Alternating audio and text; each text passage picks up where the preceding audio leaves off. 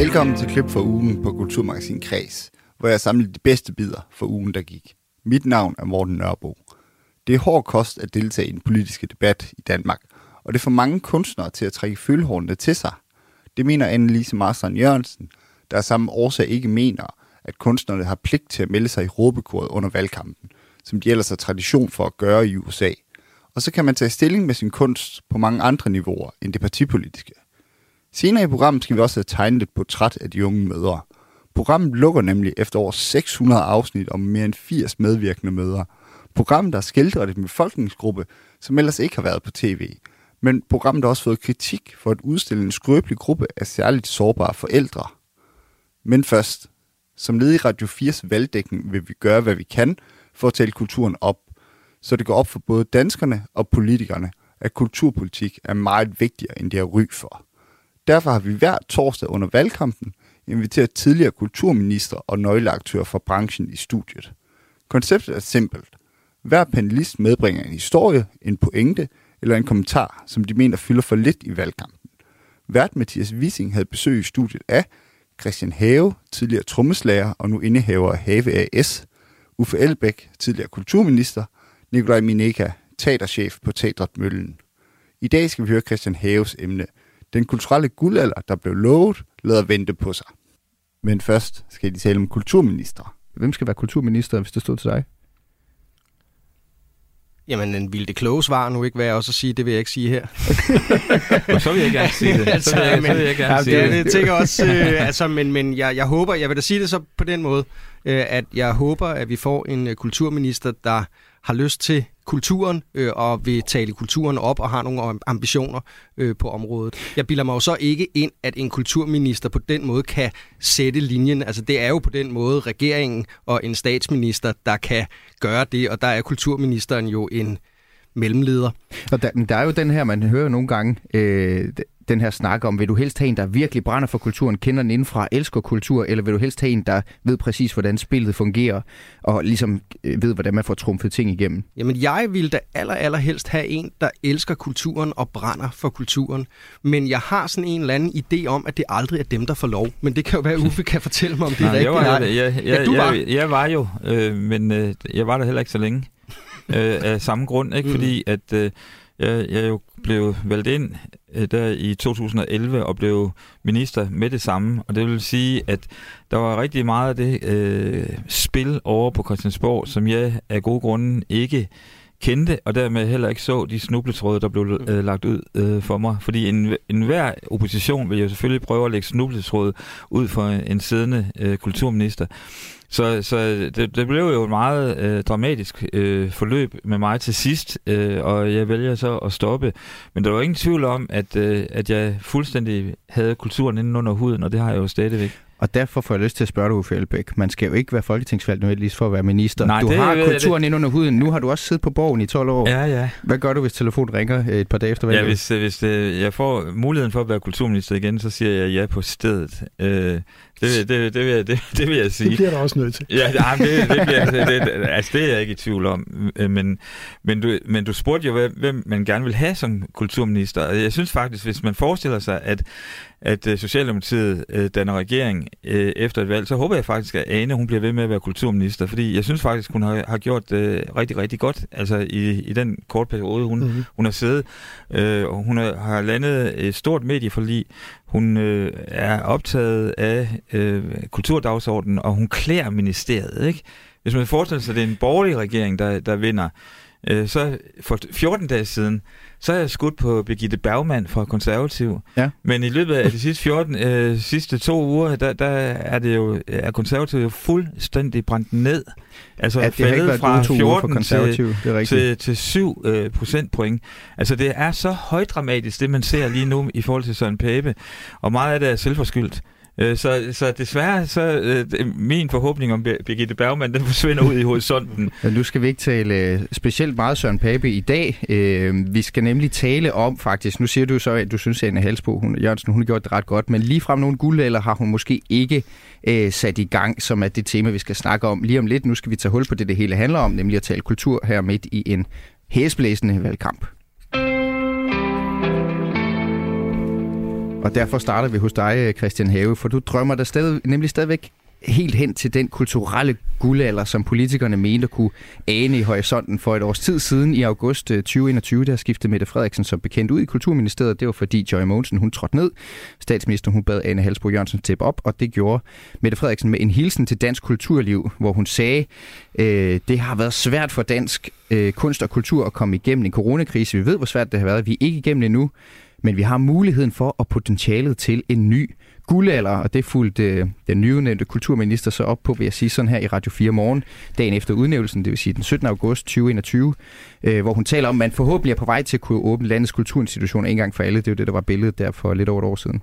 Der er også rigtig meget af det, som, øh, øh, som vi har måttet undvære i den seneste tid, og derfor så har det øh, jo været en kriseperiode den seneste periode, og det, øh, er vi forhåbentlig på vej ud af, og det giver jo nogle helt andre muligheder for netop at, øh, at tale om, om kulturen øh, i mere normale rammer, og, og det er selvfølgelig min store opgave, at, øh, at den dialog bliver så stærk som muligt, så alle har øh, det billede, som er helt oprigtigt, nemlig at vi har en regering, som meget gerne vil kulturen.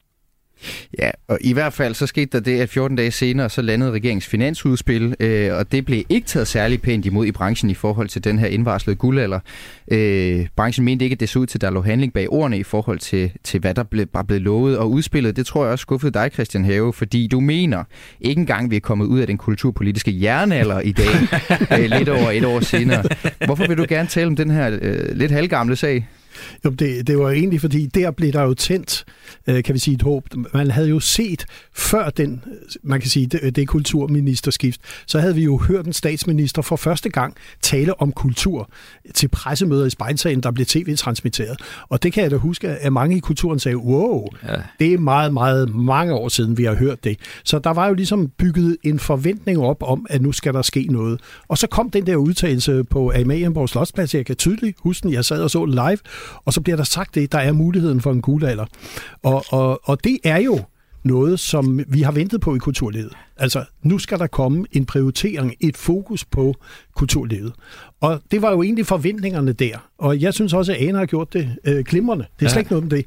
Men det er bare for at sige, der bliver tændt nogle andre forventninger, når det er en statsminister. Det var også lige det, du sagde før. Ikke? Altså, øh, så, så forventer man sig, så sker der nogle initiativer, som er ud over en kulturminister.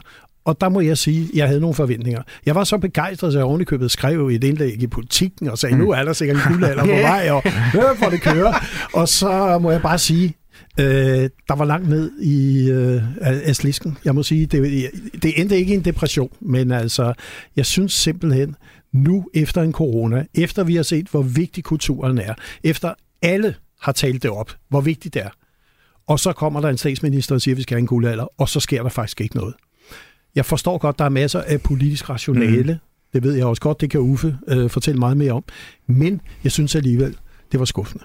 Hvad der sket med det momentum, som kulturen lidt paradoxalt havde under coronakrisen? Fordi vi kunne ikke komme i teatret, Nikolaj, på, altså mens coronakrisen kørte.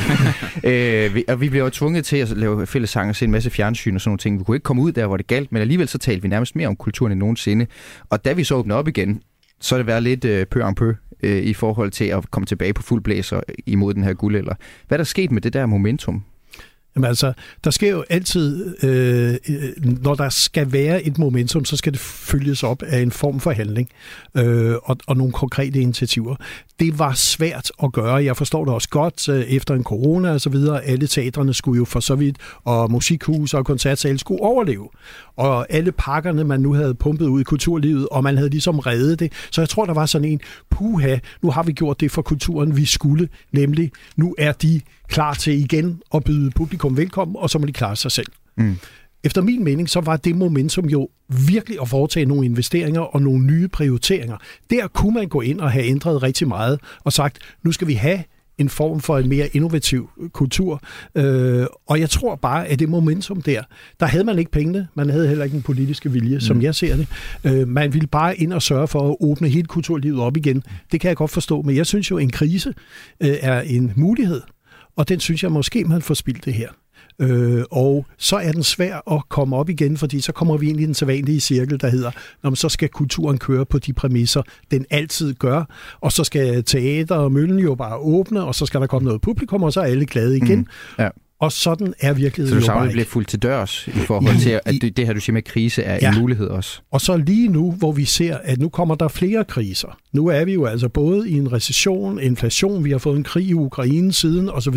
Så det betyder, at den perfekte storm er ved at nærme sig kulturlivet. Så jeg vil godt hejse et flag og sige, at det er netop nu, man skal ind og snakke guldalder. Det er netop nu, man skal ind og, og forsøge nu at få et kulturliv til virkelig at vækste og ikke blive afviklet. Mm. Fordi der er desværre rigtig mange tegn i sol og månen på, også af en, det, vi, vi talte om coronakrisen, ligesom som det store dyr i åbenbaring, der lukkede kulturlivet. Der er vi altså meget andet på vej nu, og øh, der kunne jeg være bekymret for, at kulturen fylder så lidt ude i den offentlige debat og i valgkampen, som den gør nu. Men øh, jeg øh, læste den, det, den kronik, du skrev i Politikken, og du starter faktisk med at skrive i Politikken, at sidste gang der var en guldalder, så var det på kanten, bagkanten af et statsbankerot i Ja, 1813. Ja, ja, Det vil sige, at det hele faldt fra hinanden. Vi Ja. skulle genstarte det hele. Der var vitalitet, der var nytænkning. Ja. Kan man ikke argumentere for, at det er det samme, der skal ske, at alt skal falde?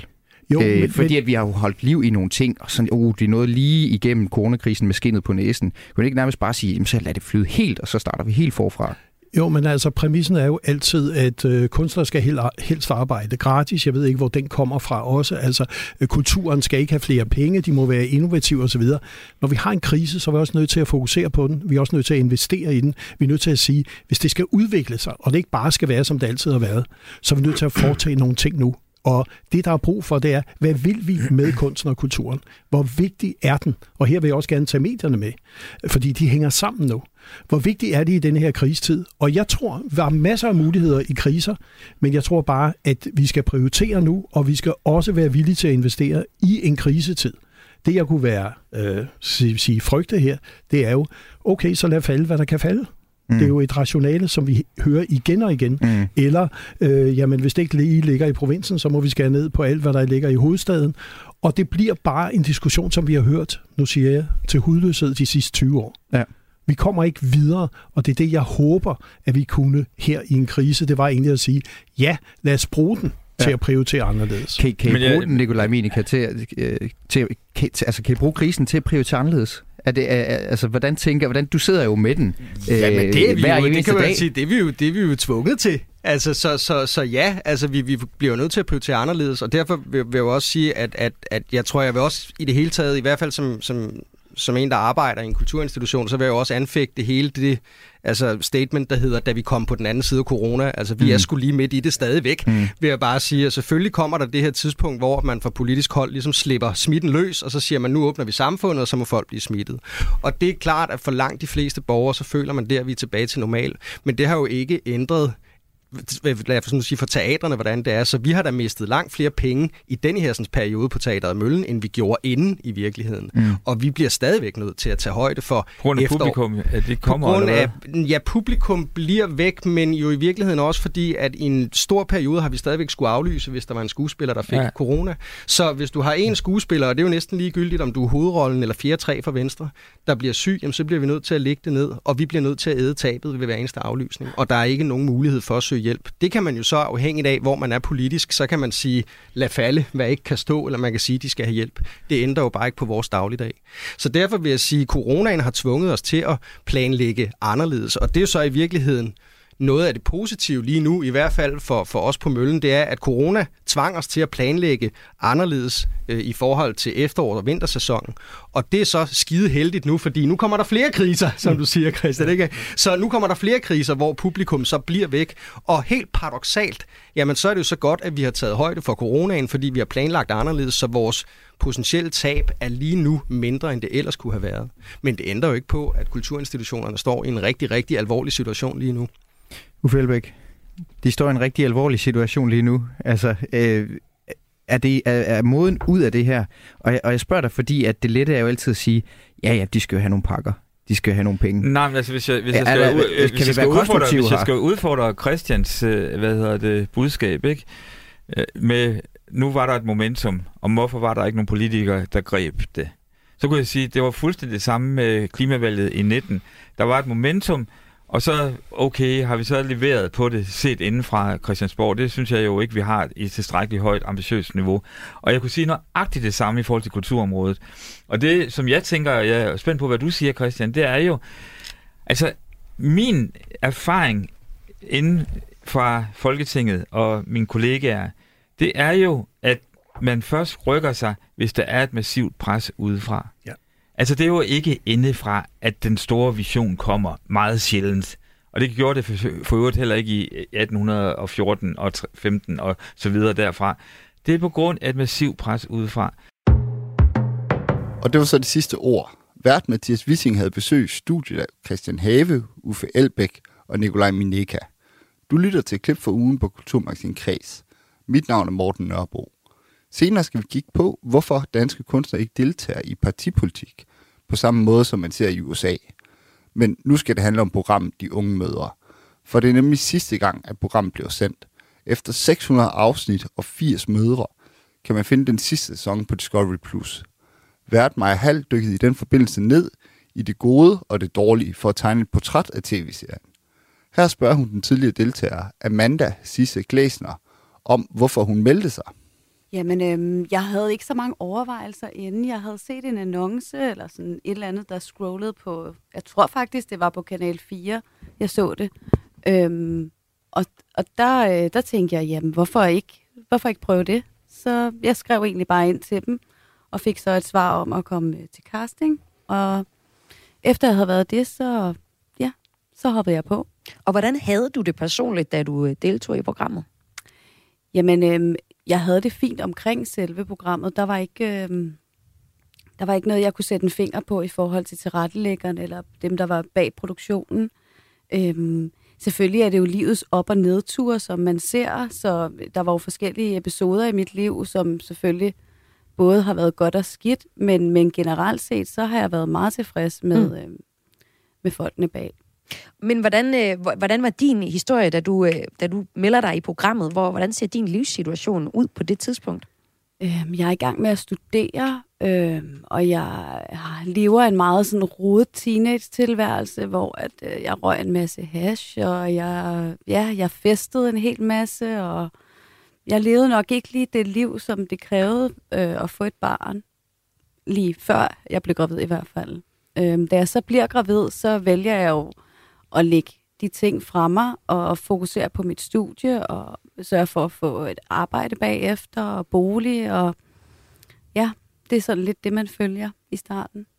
Og øh, hvis vi ser på dit liv nu, så Mhm. øh, har du øh, flere jobs, så du vil gerne være selvstændig, og du føler også, at du har styr på dit liv. Mm. Øh, hvor meget vil du øh, tildele det programmet, de unge mødre, at øh, du er kommet på rette kurs med egne ord?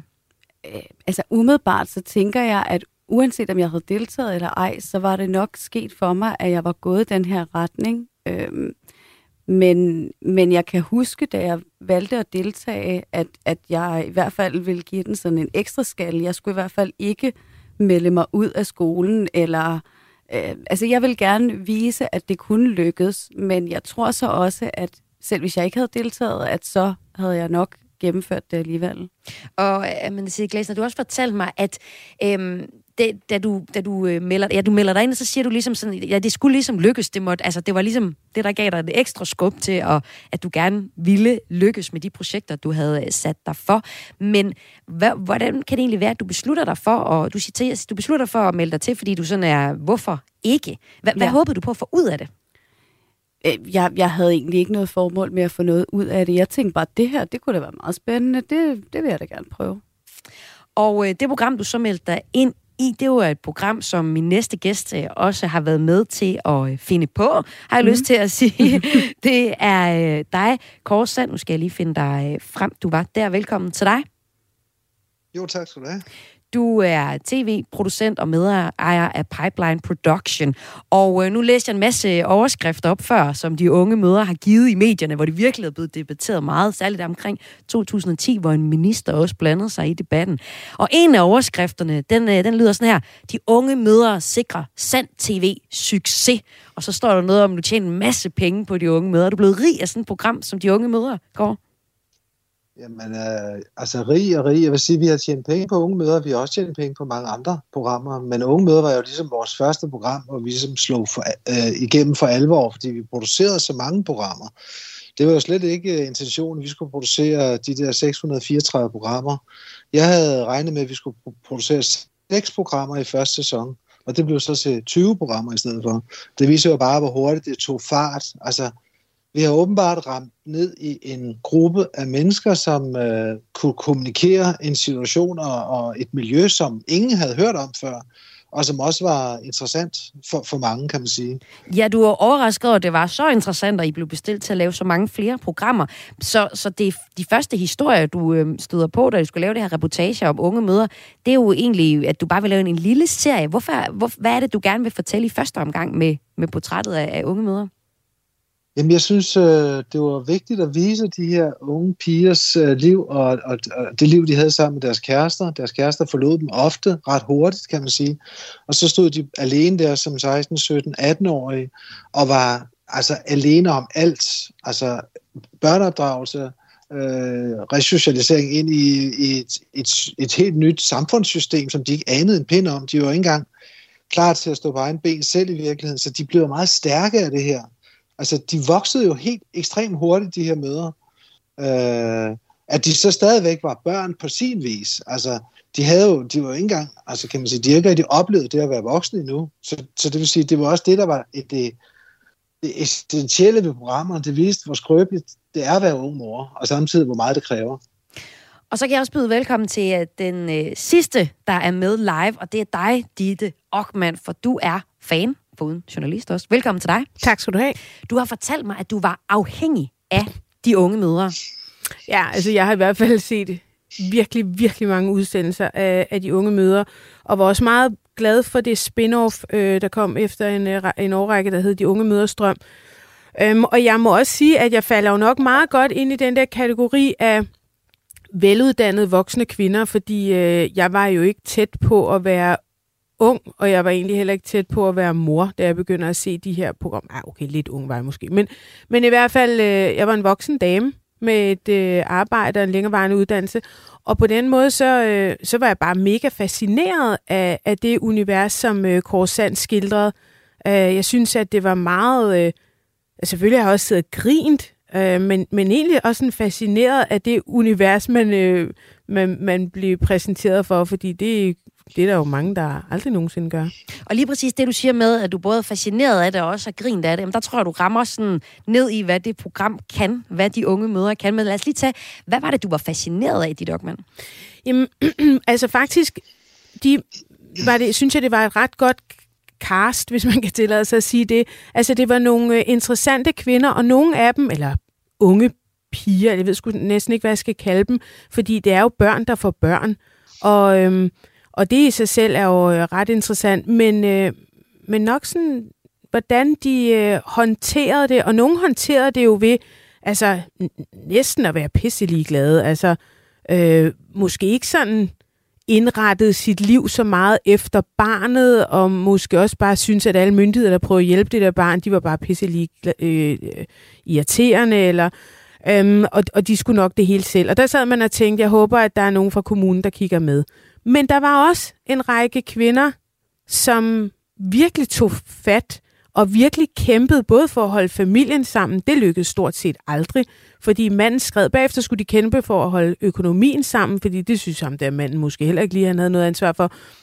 Og så var det jo at, at, at, at give det her barn noget, der kunne minde om en tryg tilværelse, selvom øh, at det får en lidt turbulent start på livet. Så det synes jeg bare var altså, virkelig spændende at følge med i. Sådan helt grundlæggende bare spændende at følge med i.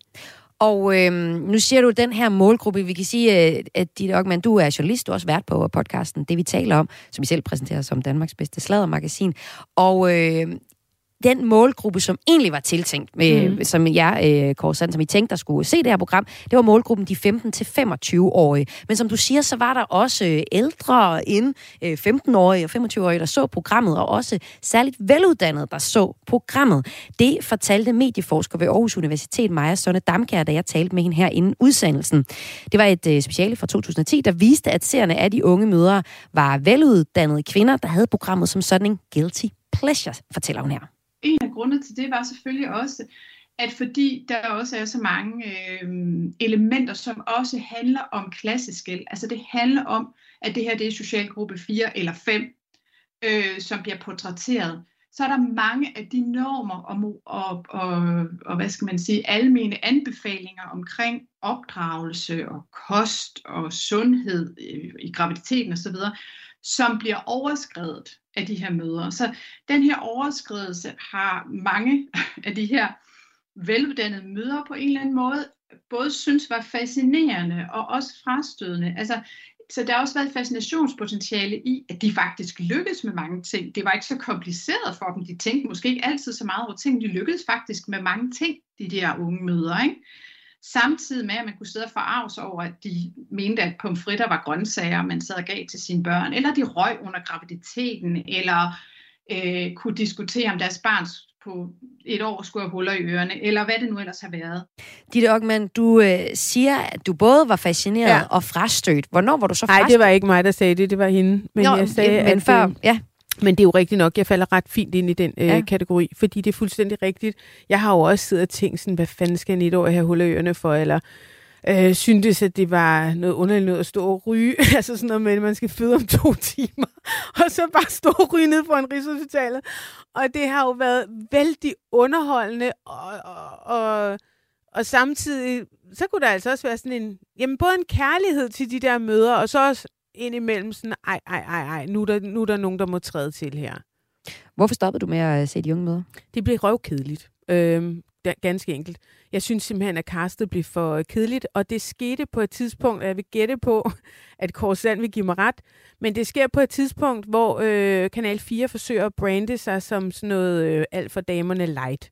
Og der skal man øh, lige pludselig gøre de unge mødre langt pænere, end de er.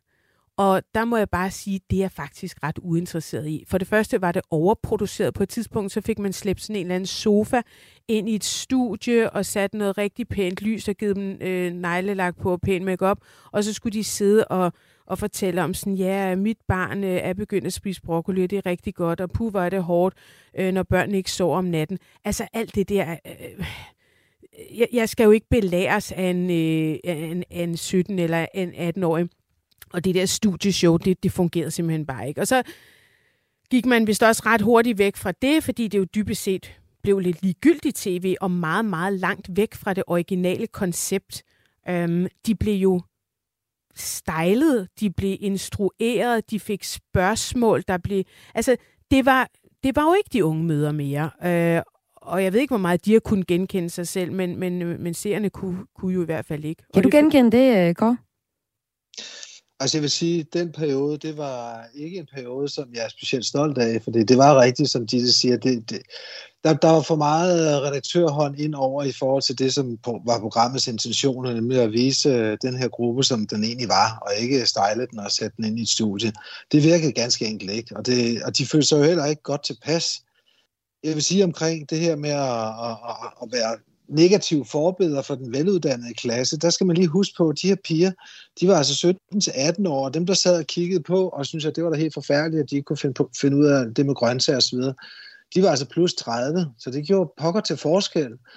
Jeg synes, at det at beskrive den her aldersgruppe mellem 16 og 20 år, som, man, som vi gjorde, som vi hele tiden har gjort, nu klipper vi lige sofaen og alle de stejlede interviews ud. Det synes jeg faktisk er, har fungeret rigtig, rigtig godt, og det var det mest ærlige portræt, vi kunne lave, synes jeg. Og, og, og, og, det kan man sige, det er jo bare en, en øh, affotografering af den virkelighed, som de stod i. Og øh, det skal vi tale mere om nu, for nu skal vi tegne det helt store portræt af de unge mødre. Jeg har valgt at gøre det på den måde, at øh, vi skal snakke om alt det positive, vi har fået ud af programmet, som nu efter 17 år og 34 sæsoner og mere end 80 møder slutter. Og bagefter så skal vi tale om alle den, al den kritik, der også har været om programmet. Altså det har været både et succesrigt og udskilt program, og derfor synes jeg, det er interessant at se på, hvilket aftryk det har sat sig i mediernes skildring af forældreskabet, som jo sådan er den store historie, det her taber ind i. Og inden vi sådan øh, tager ja-hatten på og nej-hatten på, med, og jeg gør det med jer tre gæster, så øh, synes jeg lige, vi skal få sat programmet ind i en kontekst. Og der har jeg min øh, medieforsker med igen, Maja Sonne Damkær. Altså hun fortæller, at der er sket en stor udvikling af portrættet af forældreskabet i medierne. Hvis vi kigger sådan tilbage i 70'erne, så blev forældreskabet og opdragelse diskuteret i litteratur, og for eksempel med sådan Dea Trier Mørks ærlige beskrivelser af møder med, med bogen og senere hen filmen Vinterbørn. I 90'erne så sker der noget nyt, fortæller hun, fordi øh, her kommer programmet også ind i en ny mediekontekst op gennem 90'erne, øh, at øh, det her med forældreskab og medier bliver knyttet sammen på en ny måde, især i forhold til forbrug hvor der kommer en eksplosion af forældremagasiner. Vi havde på et tidspunkt tre-fire forskellige forældremagasiner på markedet, som man jo købte, når man blev, øh, blev forældre, og typisk jo også kombineret med, at det var sådan henvendt til middelklassen og den øvre middelklasse, som var forbrugsstærke, og hvor man jo kunne gå ind sådan og vælge, ah, men hvad for en stil er det ligesom, hvad er det for en type mor, jeg gerne vil være. Der var jo selvfølgelig reportager om forskellige barnevogne og alt det her med, som både spillede på det her med at være de gode forældre, den gode mor, men jo også spillede på at være en fornuftig forbruger i forhold til at få købt alt det der udstyr, der skulle til og få indrettet hjem med de rigtige ting og sager osv. Så ser man jo, når vi når op i nullerne, at der, der begynder at komme øh, selvfølgelig forskellige ressourcer for forældre på nettet. Efterhånden, som vi ser, at sociale medier vinder frem, øh, der omkring øh, 2008 og op efter, ikke, hvor Facebook jo virkelig begynder at, at blive, blive udbredt, jamen så ser man rigtig meget, at, at øh, alt det her omkring møderskab og forældreskab, både i forhold til at søge information, øh, søge relationer og, og, og netværk i forhold til det at være forældre, både med egen familie, men, men også med, øh, med andre forældre, især mødre, øh, spiller en rigtig stor rolle. Og så det her med også at fremstille sig selv og fremstille sit forældreskab, det får ligesom et nyt aspekt, så man bliver ligesom selv som forælder en form for medieproducent, kan man sige. Ikke? Det kender vi jo fra i dag, hvor rigtig mange lægger billeder ud af sig selv, af deres børn og deres familieliv osv. Da de ja. unge møder så kommer i 2005, hvor ligger det sig hen i, i den udvikling, der har været af, af forældreskabet på tv? Altså, i, i den her periode, der kom der også sådan nogle, øh, der var også programmer, som handlede for eksempel om opdragelse øh, hvor der for eksempel var øh, udenlandske programmer, som der også blev, blev lavet danske øh, serier over, hvor det for eksempel var en nanny, der kom hjem og skulle hjælpe familier, som havde problemer med at opdrage deres børn. Det var sådan nogle af de store, øh, store satsninger, der også var på det her tidspunkt. Og der ser man jo også, at det her kommer jo i en bølge, øh, hvor der også begynder at komme reality. Øh, de første bølger af reality, de kommer jo øh, på det her tidspunkt. Og øh, De unge mødre er jo øh, en sådan ikonisk øh, reality-serie. Jeg ved godt, de selv kalder sig for en dokumentar, men jeg tror ikke, der er meget tvivl om, at vi, at vi i hvert fald inden for forskningen øh, vil kalde det for det, man, man kalder for en dokusoap. Du lytter til et klip fra ugen på Kulturmagasin Kreds. Mit navn er Morten Nørbo. Hvis du hørte Kreds paneldebat for i torsdag, kunne du høre Peter Aalbæk brokke sig over, at han ikke kunne få øje på kunstnere i valgkampen. Han mener ikke, at de tager ansvar nok, og sagde sådan her det er mig fuldstændig uforståeligt, at, øh, at man kan være så sindssygt godt begavet, som de fleste kunstnere er, øh, og, øh, og dybest set være så fuldstændig ligeglad med det samfund, man er placeret ja, jeg tror, jeg, jeg og, ikke, og ikke have nogen øh, altså, øh, substantielle meninger, som man vil publicere, jeg tror altså når man ikke, nu har evner. Det, det, det, det, det synes jeg, jeg tror Jamen, altså ikke, de er ligeglade. Men jeg, jeg arbejder jo med dem hver dag, Joy. Jeg er ked af at skuffe dig med, med niveauet. Jamen, altså, man, man, det, kan, man kan ikke være fuldstændig ligeglad, og så lave stor kunst. Jamen altså, det, man, er, man er engageret ved, at man sidder sidder og læser politikken over i hjørnet. Ja, og det var tidligere kulturminister Joy Mogensen, som ikke var helt enig i uh, Peter Aalbæks syn på sagen her. Helt anderledes end Peter Aalbæk uh, fremlægger her, forholder det sig altså med den politiske bevågenhed på den anden side af Atlanterhavet. For når uh, valgapparatet bliver trukket op i USA, så er det ikke unormalt, at kunstnere og store kulturfolk og kulturpersonligheder stiller op til det, der hedder politiske endorsements, hvor de altså aktivt melder ud, hvilken kandidat til for eksempel præsidentposten de støtter, og opfordrer deres øh, landsfælder til at stemme på den samme. Det lyder for eksempel sådan her. Hey, this is Lady Gaga. I'm voting for America, which means I'm voting for Joe Biden.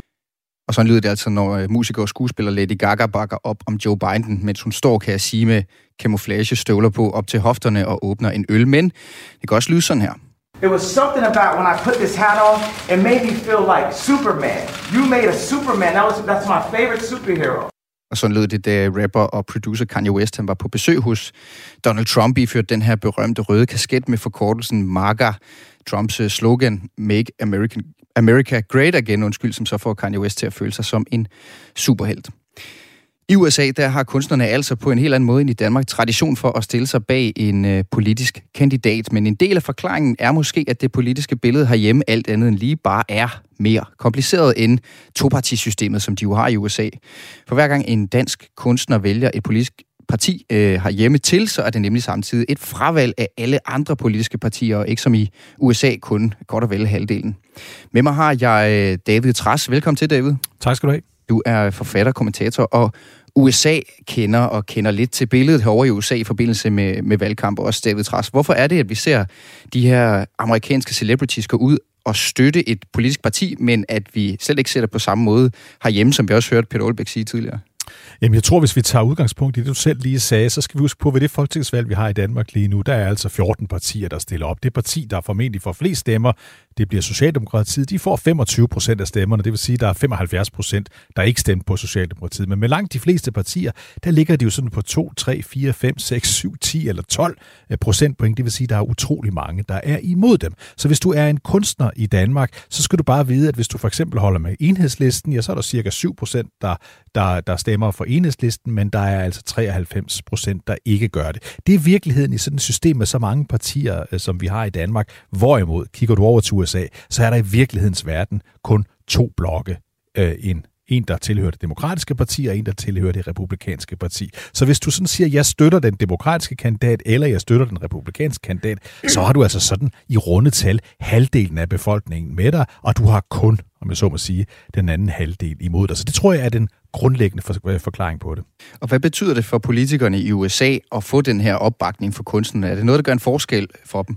Ja, det betyder utrolig meget for øh, amerikanske valgkampe, fordi hvis nu vi sammenligner igen med Danmark, lad mig starte der, der kommer folketingsvalg om et øjeblik, der er grund til at tro, at sådan 85 procent af den danske befolkning stemmer, og hvad vi også ved, det er, at det er sådan cirka de samme 85 procent, der stemmer hver gang. Starter du med at stemme, da du kunne første gang efter du fulgte 18, så ved vi for undersøgelser, så bliver du ved med at stemme hver eneste valg. Øh, så det er sådan de samme mennesker, der kommer hver gang. USA anderledes. Der er det sådan cirka 50-55 procent af den amerikanske befolkning, der stemmer, og det er ikke den samme det er ikke de samme 50 procent, der stemmer fra gang til gang. Det betyder utrolig meget, at du sådan kan række ud over det normale politiske og få nogen til at interessere sig for øh, din, dit kandidatur, selvom de faktisk ikke er interesseret i politik. Og der kommer Lady Gaga ind i billedet, der kommer Kanye West ind i billedet, der kommer Bruce Springsteen ind i billedet, der kommer øh, store forfattere og den slags ind i billedet, fordi når de så bruger deres Øh, sociale kapital på at sige, som Lady Gaga for eksempel gjorde i klippet her, jeg er med Joe Biden, så er det altså nogen, der ikke normalt sidder og lytter til Joe Bidens politik, der pludselig hører, at en, de holder af, i det her tilfælde Lady Gaga, siger, stem dog på Joe Biden, så er der en, en dokumenteret viden om, at det betyder noget, det flytter simpelthen stemmer. Ja, og det, det, det flytter stemmer. Altså, kan det virkelig passe, at det for en amerikaner, som i udgangspunktet ikke har tænkt, at han eller hun skulle stemme, til at stemme alligevel, at Lady Gaga siger noget, eller Bruce Springsteen siger noget? Altså, hvordan er kulturen omkring det derovre?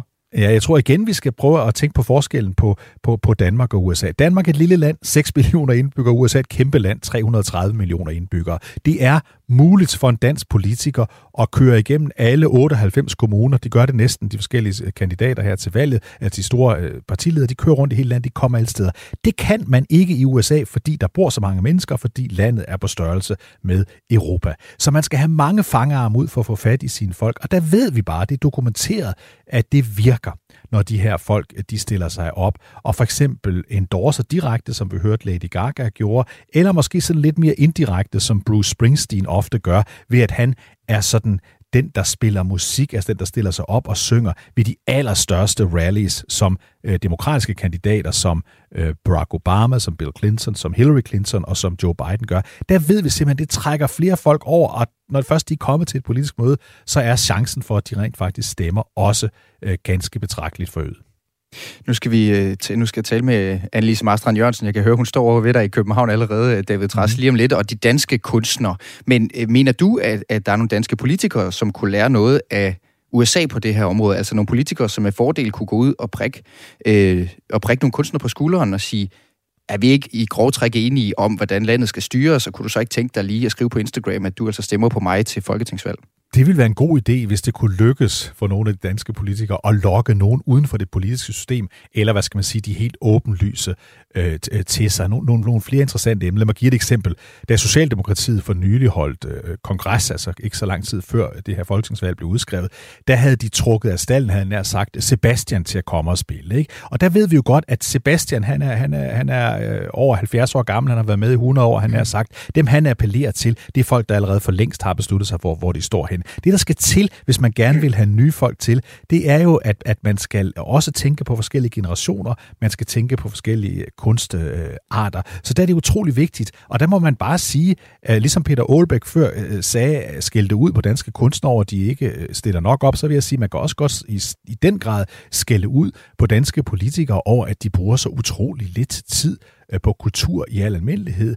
Det virker som om, de ikke interesserer sig for kultur. Vi må jo også indrømme, at øh, det er meget svært at huske, hvornår der har været en kulturminister, øh, øh, lige meget hvilket parti vedkommende kom fra, som virkelig sådan virkede, som om vedkommende interesserede sig for kultur. Og så er det da klart, at hvis du er en kulturpersonlighed, hvorfor skal du så derhen og ovenikøbet risikere, at hvis du siger, jeg kan godt lide Liberal Alliance, eller jeg kan godt lide, øh, jeg kan godt lide øh, enhedslisten, så risikerer du samtidig at støde over 9 ud af 10 potentielle købere af din bog eller af din koncertbillet øh, til siden. Og hvordan det mere præcist forholder sig, det skal jeg tale med min næste kilde om. Tak fordi du var med, øh, USA kender David Træs. Tak skal du have.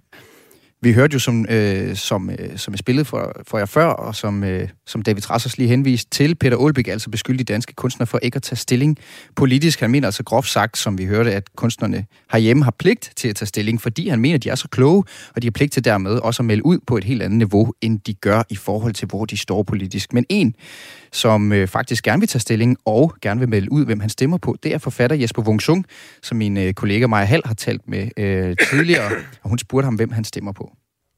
Jeg stemmer på øh, Bjørn Brandenborg fra Socialdemokratiet. Hvorfor vil du godt fortælle det? jo, men det vælger jeg, fordi jeg ikke har noget større problem med at, øh, med at fremstille mig selv som det helt øh, banale individ, øh, jeg jo også er.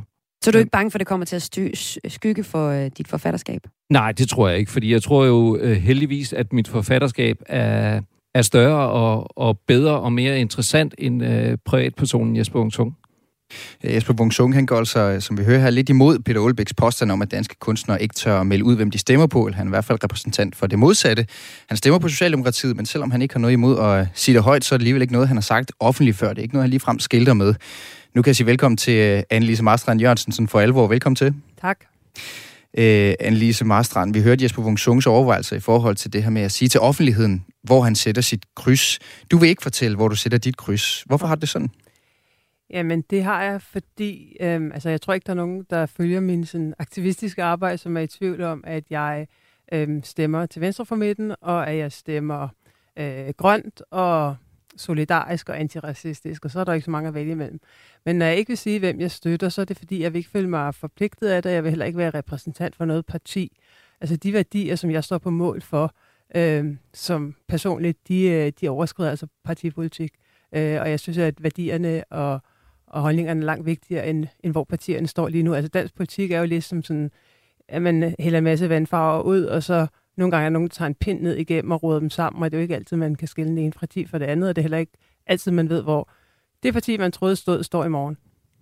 Men Annelise Marstrand Jørgensen, du, du hensyder til de her aktivistiske, øh, det aktivistiske arbejde, du laver som et langt stykke hen ad vejen jo også. Du beskriver jo, lad os bare sige, du beskriver jo enhedslisten som det eneste, der er tilbage af alle de partier, du beskriver. Altså, hvad er grænsen for? Hvorfor kan du ikke bare melde det aktivistiske arbejde ind under enhedslisten, og så altså, tage det hele sammen i en, i en stor pulje, hvor vi siger, jamen det er enhedslisten, og det passer bedst af de muligheder, jeg har med de, øh, hvad kan man sige, de, de værdier, jeg selv har. Altså for det første, så synes jeg heldigvis stadigvæk, der er flere partier end enhedslisten tilbage. Og for det andet, så er der jo, kan det jo godt være, at, at, at nogle af jer stemmer øh, på det mindst dårlige parti, forstår mig ret. Øh, jeg vil gerne have lov til at kunne bibeholde en position, hvor jeg kan sige magten imod og bare være øh, kritisk over for, øh, ja, så simpelthen udøve en form for magtkritik, i stedet for at være en, øh, en der tilslutter mig øh, et øh, partiprogram. Men kan man nu, siger du selv, det her med, at, at det, det mindst dårlige parti, altså formulere det på den måde, kan man ikke godt stemme på det politiske parti, som man netop synes er det mindst dårlige, uden dermed også at give afkald på den her magtkritik? Kan man ikke nærmere sige, at hvis du melder ud, så får du også dermed noget politisk taletid, så du ligesom selv kan komme med de, de ekstra nuancer, der er til sagen, øh, som, som du ser det? Jamen, jeg har ikke brug for partipolitisk taletid overhovedet. Jeg har brug for den taletid, som vi alle sammen har, øh, og nogle af os har mere af den, af den end, end de fleste andre.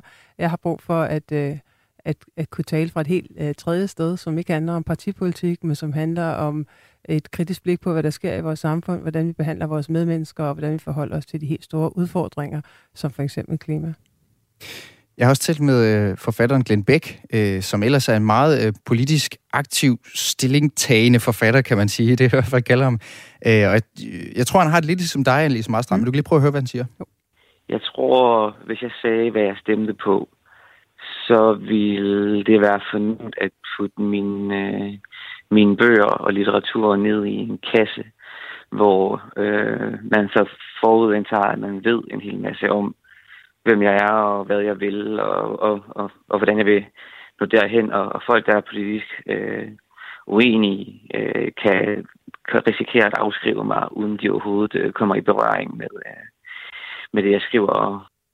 Er det noget, du kan, kan genkende, det her øh, frygt for ligesom at overfladiggøre bøgerne på baggrund af, at man har, har sagt noget i offentligheden politisk? Jeg forstår i hvert fald godt, hvad, hvad Glenn siger, men jeg, jeg deler nok ikke helt frygten på samme måde, og det øh, handler egentlig nok mest om, at jeg har meldt så øh, klart ud i forhold til aktivisme og flygtningepolitik og sådan nogle ting, så der har jeg jo allerede skaffet mig de øh, modstandere, som, som man kunne drømme om. Men altså, jeg er ikke så bange for mit forfatterskab. Altså, jeg vil altid enhver altid være mere bange for ikke at turde sige min mening, øh, end, end for ikke at sælge bøger. Så, så så du, du kan ikke genkende det som Glenn Beck. Jeg hører Glenn Beck frygte det her med at blive sat i skammekrogen af et eller andet vælgersegment, som man så afskærer fra, fra ens forfatterskab. Altså, jeg er jo sat i skammekrogen af et vælgersegment i forvejen, men der er heldigvis nogle af dem, der alligevel godt gider at læse mine bøger, fordi de fleste mennesker er jo langt mere komplekse end som så. Altså, de fleste mennesker kan jo også godt skille mellem, øh, hvad der er litteratur og hvad der er, er, er nogle politiske eller samfundsmæssige holdninger. Øhm, så jeg synes heller ikke, man skal gøre vælgerne dummere, end de er. Men jeg kan godt genkende det der med at blive sat i en kasse og pludselig skulle stå til ansvar for noget, som man egentlig ikke har noget ansvar for. Altså hvis jeg nu gik ud og sagde, at jeg stemmer på Øh, et eller andet parti, så er jeg 100% sikker på, at i en hvilken som helst given debat ville blive bedt om at gøre red for det partis holdning til det ene og det andet, som, som jeg ikke nødvendigvis var enig i. Eller, øh, så, så på den måde, så kan man jo meget hurtigt blive sat i en meget snæver kasse, både af fordomme, men også øh, egentlig skulle, øh, skulle stå op for, for nogle... Øh, nogle holdninger, som man ikke nødvendigvis deler. Fordi det er jo de færreste mennesker, som stemmer for et parti, som er 100% enige i alt, hvad det parti står for. En lille beskeden i mere end en forstand bog, der hedder Sam, som handler om en dreng, der er sammen med sæt, fordi han er zombie. Og en zombie er defineret ved at være et menneske, og alligevel ikke et menneske. Og lige pludselig så er vi jo allerede i gang med at diskutere noget, der måske i virkeligheden handler om flygtninge, eller handler om folk i øh, fattige lande, som øh, vi har vendt ryggen til. Og jeg er sikker på, at den bog, den betyder mere, end hvis jeg skrev en million læserbreve. Er du enig i det her med, øh, som Jesper Wungsung siger her, at kunst i sig selv er politisk? Altså allerede der ligger der øh, et politisk udsagn i at, i at fortælle en historie. Absolut. Altså alt det, der taler ind i en samtid, og det gør kunst jo unægteligt, er jo politisk på en eller anden måde. Og det er det, jeg mener med, at man arbejder på en længere bane, end, øh, end, end ved ligesom at ligesom afsløre, hvad stemmer jeg på ved det her aktuelle folketingsvalg. Det er, hvad er det for nogle værdier, som man mener skal være kendetegnet for et ordentligt og værdigt samfund? Hvad er det for nogle øh, værdier, som øh, hvad hedder det, vi omgås hinanden med? Og det betyder jo så omvendt ikke, at kunsten er politisk forstået på den måde, at når man skriver en bog eller laver en film, at man så har en drøm om, at at øh, læseren eller beskueren skal øh, til sidst være enige i, i de politiske holdninger, man har. Det handler jo bare om, at man bidrager til en stor samtale, som er meget kompleks og meget vigtig at blive ved med at føre på tværs af partiskæld øh, mellem mennesker, og det er jo noget, jeg i hvert fald oplever sker, også når jeg er ude og tale mine bøger, at, at folk taler jo sammen. Altså folk er jo interesseret i samtaler, folk er interesseret i kompleksiteten, folk er interesseret i i fremtiden og de værdier, som vi bygger vores samfund op omkring. Og det kan man altså sagtens både være og aktivt leve, uden at, øh, at stå på mål for et politisk parti. Nu hørte vi David Træs sige før, at, at det her med at stille sig bag en, en politiker øh, i USA på en anden måde er en gratis omgang, end det er herhjemme. For i USA er der jo stort set kun to kandidater, en, og nærmest en helt og en skurk, fornemmer man nogle gange. Lidt mere kompliceret herhjemme med alle de partier, vi har. Øh, har du oplevet øh, i branchen, altså i kulturbranchen, at der bliver advaret mod at gå ud og blande sig i den politiske debat for kunstnere, fordi at man dermed risikerer at afskære et, et, et vist læsersegment? Jeg har oplevet ikke kunstnere advare hinanden, men jeg har oplevet, uden at sætte navn på, at rådgive og sige til kunstnere, at det måske var en god idé at holde et lavt profil. Øhm, det er noget, jeg er stærk modstander af selv, og det er heller ikke noget, jeg nogensinde selv har fået at vide af mit forlag eller andre, men jeg har hørt om, at det sker. Og, og nu vil du ikke nævne navne, men har du nogen idé om, hvorfor det så sker det her? Er det fordi, at man, det bliver vurderet, at den her person vil ikke nødvendigvis komme godt ud af en, en politisk debat, og derfor er det bedre bare at skrue helt ned? Ja, eller måske bliver det vurderet, at, at folk får, du ved, kan putte sig selv i en kasse, eller de har et meget bredt øh, øh, forfatterskab, eller hvad det nu kan være, øh, som måske vi skal have nogle kunstnere af, eller har været nogle læsere af, hvis et eller andet, eller hvis man bliver for, taler for meget om en sag, eller hvad ved jeg. Altså, det er jo, det er jo, men det er vel en rådgivers opgave, og det er vel en kunstners opgave at være fri og sige nej tak til, at andre træffer den slags beslutninger på ens vegne. Men er det ikke lige præcis det, der måske er med til at opretholde den her øh, debatkultur, eller politiske debatkultur, vi talte om lige før, øh, hvor det virker til, at der ikke altid er plads til de nuancer, eller i hvert fald er en frygt blandt kunstnere, forfattere osv., for at der ikke er plads til nuancerne i debatten, og de derfor trækker sig? Nej, jeg mener helt klart, at det, der er med til at opretholde øh, den her debatkultur, det er, at vores politikere viser vejen på en ekstremt uhensigtsmæssig måde, og at der har været mange medier, der har været alt for langsomt til at moderere kommentarspor. Øhm, det er på den anden side en helt reel frygt, som mange mennesker har. Kan jeg tåle at gå ind i den her debat? Og kan jeg tåle at gå ind i den på de helt store områder, som hvad skal vi sige, øh, køn, øh, flygtning og klima, for det er der, man får rigtig mange tæsk. Kan jeg, kan jeg personligt øh, tåle det? Og det handler ikke om, kan mit bogsal tåle det, eller kan min filmvisninger tåle det? handler om, kan jeg personligt sove om natten, hvis jeg går ind og derefter skal modtage x antal beskeder med med, hvad de vil gøre ved mig, eller jeg er en landsforræder, eller sådan noget. Det, det, kan, det synes jeg, der er en helt reel betragtning. Det kan jeg da virkelig godt forstå. Vi taler om almindelige borgere. Vi taler ikke om politikere, som har et parti bag sig, eller nogle af dem har endda PT-vagter, eller hvad ved jeg. Mm. Vi taler om helt almindelige borgere, som skal modtage alt det her. Og det har vores politikere et virkelig stort ansvar for. Og det ansvar, det synes, skal, synes jeg skal placeres det rigtige sted, og ikke uddelegeres til kunstnere eller alle mulige andre mennesker, som måske har noget på hjerte, og faktisk gerne vil deltage, men som bliver afskrækket af, at den her tone er så ekstremt hård. Her til sidst, Annelise Marstrand Jørgensen, så kan jeg godt lige øh, tænke mig lige at runde USA igen, for der, øh, de her kunstnere, som involverer sig i valgkampen derovre, de er som oftest demokrater. Nu hørte vi Kanye West, men, men det, det er ikke særlig mange øh, Trump-støtter, man fandt blandt de kunstnere, i hvert fald ikke, som vi kender her i Vesten. Øh, de læner sig over mod venstre. Donald Trump han fik faktisk øh, meget på på et, et rap over nælderne i 2016, fordi han vil bruge Born in the USA af Bruce Springsteen i sin øh, kampagne som en patriotisk slagsang. Det fik han ikke lov til. Øh, og billedet eller fordommen, den er jo den samme herhjemme, altså at de fleste kunstnere er røde, og min kollega Morten Nørbo, han spurgte Glenn Beck, øh, om det også var noget, han kunne genkende. Ja, det er det i den grad. Det er næsten øh, flot ikke at være rød, øh, især hvis du er ung og øh, inde i miljøet, øh, går på skolerne, altså kunstakademiet eller forfatterskolen, eller nogle af de her steder. Der, der tror jeg, hvis man er blå, så tror jeg, man stiller med det. Er kunstnerne helt generelt mere røde end blå, Annelise Marstrand? Det tror jeg, det er. Altså, unge mennesker er jo helt generelt mere røde end blå. Det, det viser alle al statistik jo. Så ja, det tror jeg, at kunstnere er, og Øhm, men det betyder jo ikke, at det er forkert at være blå kunstner, eller at, at man vil blive buet ud, hvis man uh, tog en ren flag i den henseende.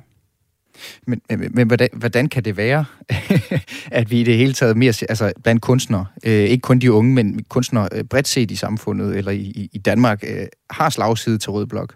Altså, det synes jeg er svært at sige noget meget... Øh, øh, hvad skal man sige, øh, stålfast om, men man kan jo så sige, hvem er det, der stemmer rødt? Der er jo lavet masser af målinger på, hvem stemmer rødt. Kvinder stemmer også mere rødt, end mænd gør osv. Så det, det, hvor du placerer dig i forhold til rødt blåt spektrum, det handler jo meget om værdier og værdipolitik, og der har jo nok været tradition for, at der er optrådt mere, øh, mere solidaritet, omsorg og medmenneskelighed på den røde fløj, trods alt. Øh, og mere sådan og så er mange kunstnere er jo også øh, ludfattige. Altså det spiller måske også ind, at man ikke øh, synes, at, øh, at det er de fattige, der skal holde mest for. Altså hvis man, hvad ved jeg? Altså der er jo mange, der er både værdier, så det er jo, en, det er jo en, en, det er jo ikke bare en tradition, det er jo nok noget, som, som handler meget om, hvad det er for et felt, opererer du i, og hvor er mm. dine interesser, hvor er din hovedvægt mm. på, hvad der er vigtigt her i tilværelsen. Annelise Marstrand Jørgensen, tak fordi du var med i uh, Kulturmagasinet Kreds. Selv tak.